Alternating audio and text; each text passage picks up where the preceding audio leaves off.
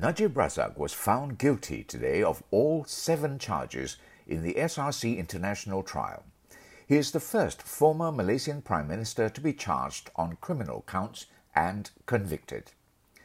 Judge Muhammad Nazlan Muhammad Ghazali, who presided over the trial, said the prosecution had successfully proven its case beyond a reasonable doubt for one count of abuse of power, three criminal breach of trust charges, and three money laundering charges. I find the accused guilty and I convict on all seven charges.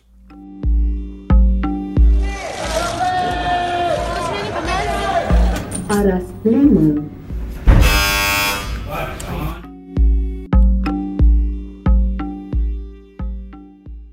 By the Malaysian Insight, this is The People versus Najib Razak. Follow us into the courtroom where it all happens. I'm Patrick Teo. A sea of red and blue greeted Najib when he arrived at the court this morning. Ten buses carrying supporters from out of town and hundreds more who came on their own waited since 7 a.m. this morning for the former PM to arrive. As a security measure, the main gates of the court had been closed. Najib, who is usually driven up to the court lobby, decided to get down at the driveway leading up to the court and walk with his supporters to the entrance instead. Wearing a beige suit paired with a red and black striped tie, Najib was accompanied by chants of Hidup Bosku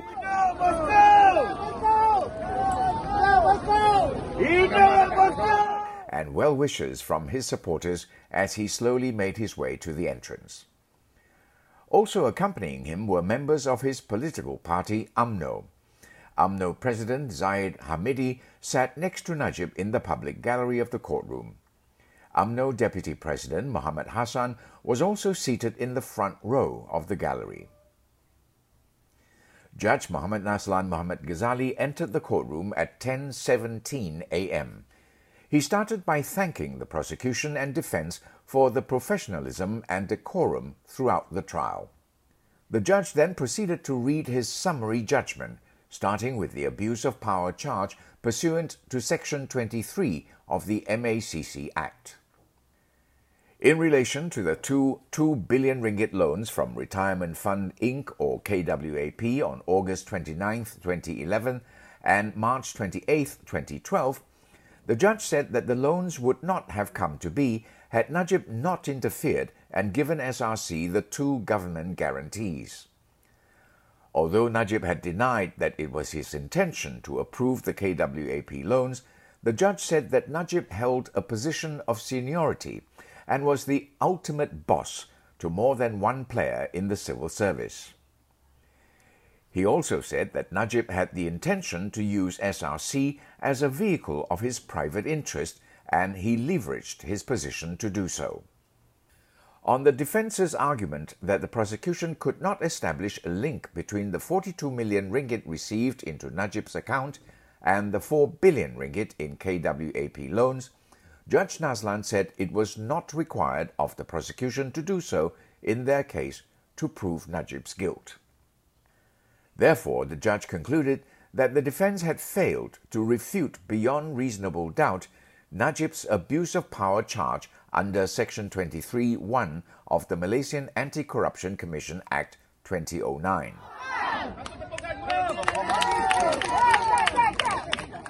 In relation to the three counts of criminal breach of trust under Section 409 of the Penal Code, Judge Nazlan noted that despite funds moving out of SRC, the company did not question the legitimacy of the transactions, nor were there any allegations of wrongful debit. The defense had argued that the bank had acted on instruction letters that were emailed and possibly forged. The judge said that it was not out of the ordinary for companies to use documents that bear photocopied signatures of the signatories. He added that neither SRC or Najib had taken action against the bank. With regards to the forgery allegation, Judge Nazlan said that the allegation defied logic.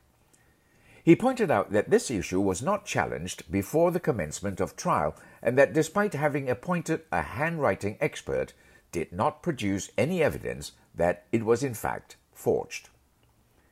The argument put by the defense that Najib was a victim of rogue bankers, businessman Low Taek Jho, and Nik Faisal Arif Kamil, the judge said that blaming others does not absolve the CBT charges against the former PM.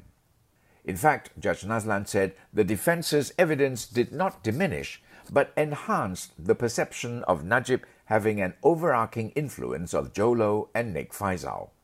The transactions into Najib's account were affected to ensure there were enough funds in his account, and Jho Low, on his part, was merely fulfilling his role. It is too far fetched to imagine Najib would be a victim to a scam by a subordinate, Judge Nazlan said, adding that the defense's argument was self serving. Next, Judge Nazlan addressed Najib's assertion that he was not aware about his account balances and that bank statements had been deliberately kept from him. There was no logical reason for not informing the account holder about the funds in the account, the judge said. Not to mention, checks running into large amounts were constantly being issued.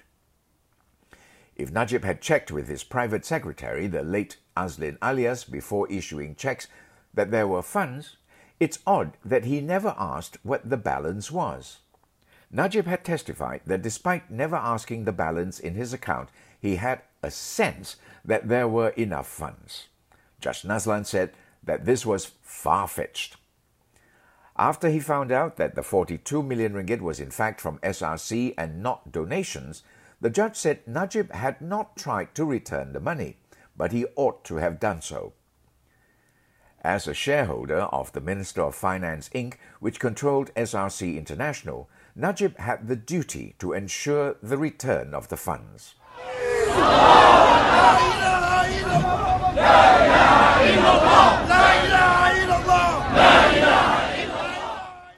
All roads lead to Rome, or in this case, Arabia, Judge Nazlan said, referring to the defense's argument that the 42 million ringgit originated from Arab donations. He said the defense's argument that Najib received money from the late King Abdullah bin Abdul Aziz Al Saud cannot be sustained because there is no evidence that Najib attempted to verify the donation or the purpose of it with the king or the government of Saudi Arabia. The judge said Najib merely took the words of Jho Low, but he should have taken steps to verify the businessman's claim. You could have picked up the phone to do so, he said.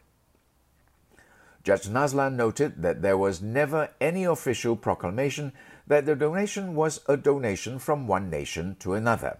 Additionally, the claim that it was a donation from one government to another paid to a personal account made no sense. The donation was supposed to be used to defend moderate Islam and promote peace.